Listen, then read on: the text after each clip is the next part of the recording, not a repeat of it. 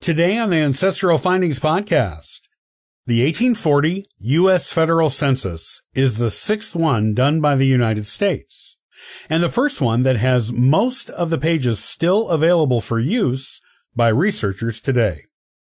It is a far more valuable research tool for genealogy than you might imagine. Here's what you need to know about it.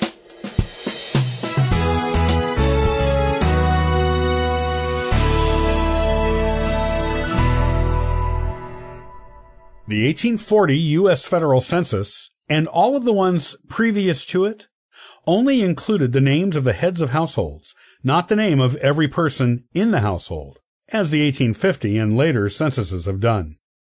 Because of this, some genealogical researchers, especially beginners, tend to ignore this and earlier censuses, as they believe they will not be of much use to them. However, despite its exclusion of names from everyone but the head of households, the 1840 U.S. federal census provides some unique and valuable information that can help expand and enrich a family tree if you know what to look for and how to use it. Here is what you need to know to get the most out of the 1840 U.S. federal census in your genealogy research. The 1840 U.S. federal census was the sixth of its kind conducted by the United States federal government. It began on June 1, 1840, and its results showed that the population of the United States in 1840 was approximately 17,069,453. This was a 32 and a half increase from the 1830 U.S. federal census. Among the 1840 population count were nearly two and a half million slaves. The 1840 U.S. federal census was the first to ask the military veteran status and age of Revolutionary War veterans. It was also the first U.S. census that did not suffer a major loss of records at some point in its history. So virtually the entire census is available to today's researchers. This makes it the first U.S. federal census that most modern American researchers can use, as most researchers with ancestors living in the United States in 1840 will be able to find them there, since almost none of the census is missing. This was the first U.S. federal census that showed a U.S. state that had more than 2 million people living in it. This was New York. It was also the first to show a U.S. city with more than 300,000 people living in it. This was New York City. Several other U.S. cities have populations of more than 100,000 recorded in this census, including New Orleans and Baltimore. As with previous and later censuses, the 1840 U.S. federal census was not without controversy. With this census, the controversy was in the counting of the free African Americans. This was the first U.S. census that asked if any free African Americans were also insane or idiotic. This question had been asked of white people in previous censuses, but this was the first time the question was posed to free African Americans. The controversy was with the results that the Census Bureau published. The published results showed a much higher number of supposedly insane free African Americans than those who were slaves. Pro-slavery advocates used these results to bolster their claims that slavery was beneficial for African Americans. They also used the results to show others what the effects of emancipation may be, meaning they said there would be far more insane African Americans in the nation without slavery. Meanwhile, abolitionists, who were against slavery, claimed that the mental illness question on the census had numerous errors in the publication. These errors were outlined in a report by Edward Jarvis in the American Journal of the Medical Sciences in 1844. The report was later published as a pamphlet and also as a memorial to Congress from the American Statistical Association. The report urged Congress to take steps to correct the outlined errors.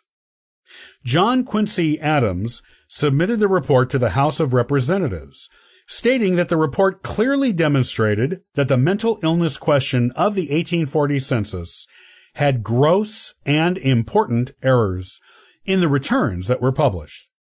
The House requested an inquiry into the matter, and then Secretary of State John C. Calhoun later told Congress that the supervisor of the census carefully examined the statistics and found no errors.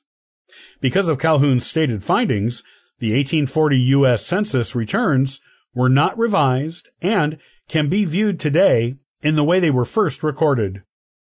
Questions asked on the 1840 U.S. Census include the first and last names of the head of the household, the address of each enumerated household, the number of free white males and females in five-year age groups to age 20, the number of free white males and females in 10-year age groups from ages 20 to 100, the number of free white males and females age 100 and older, the number of slaves and free African Americans categorized in six different age groups, but not by gender.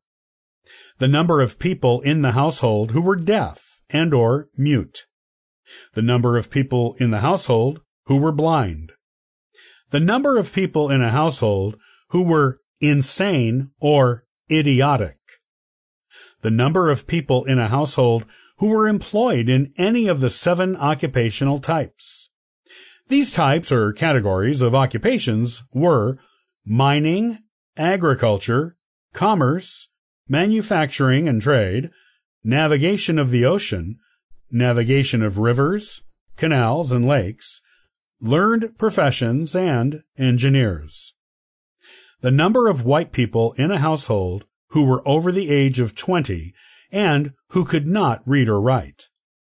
The number of Revolutionary War soldiers or other military veterans in a household.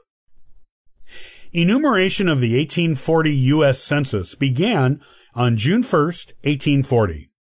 U.S. Marshals were given two copies of the receipts from the census by the enumerators, with a deadline to hand them in by November 1, 1840. One of the copies was sent to the Secretary of State to be handed into that office by December 1, 1840. As you can see, the 1840 U.S. federal census is a far more useful genealogical research tool than you might have imagined.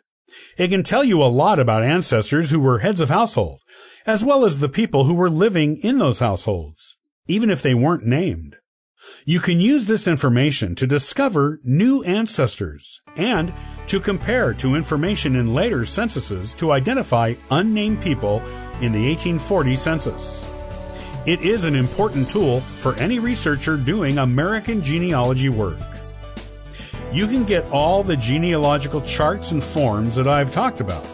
Look for the link in the description box.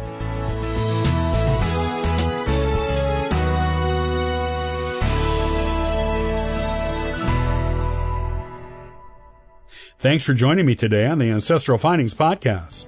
You can subscribe to the podcast on YouTube and iTunes. Also, check out ancestralfindings.com for free genealogy lookups, ebooks, and weekly giveaways. Happy searching!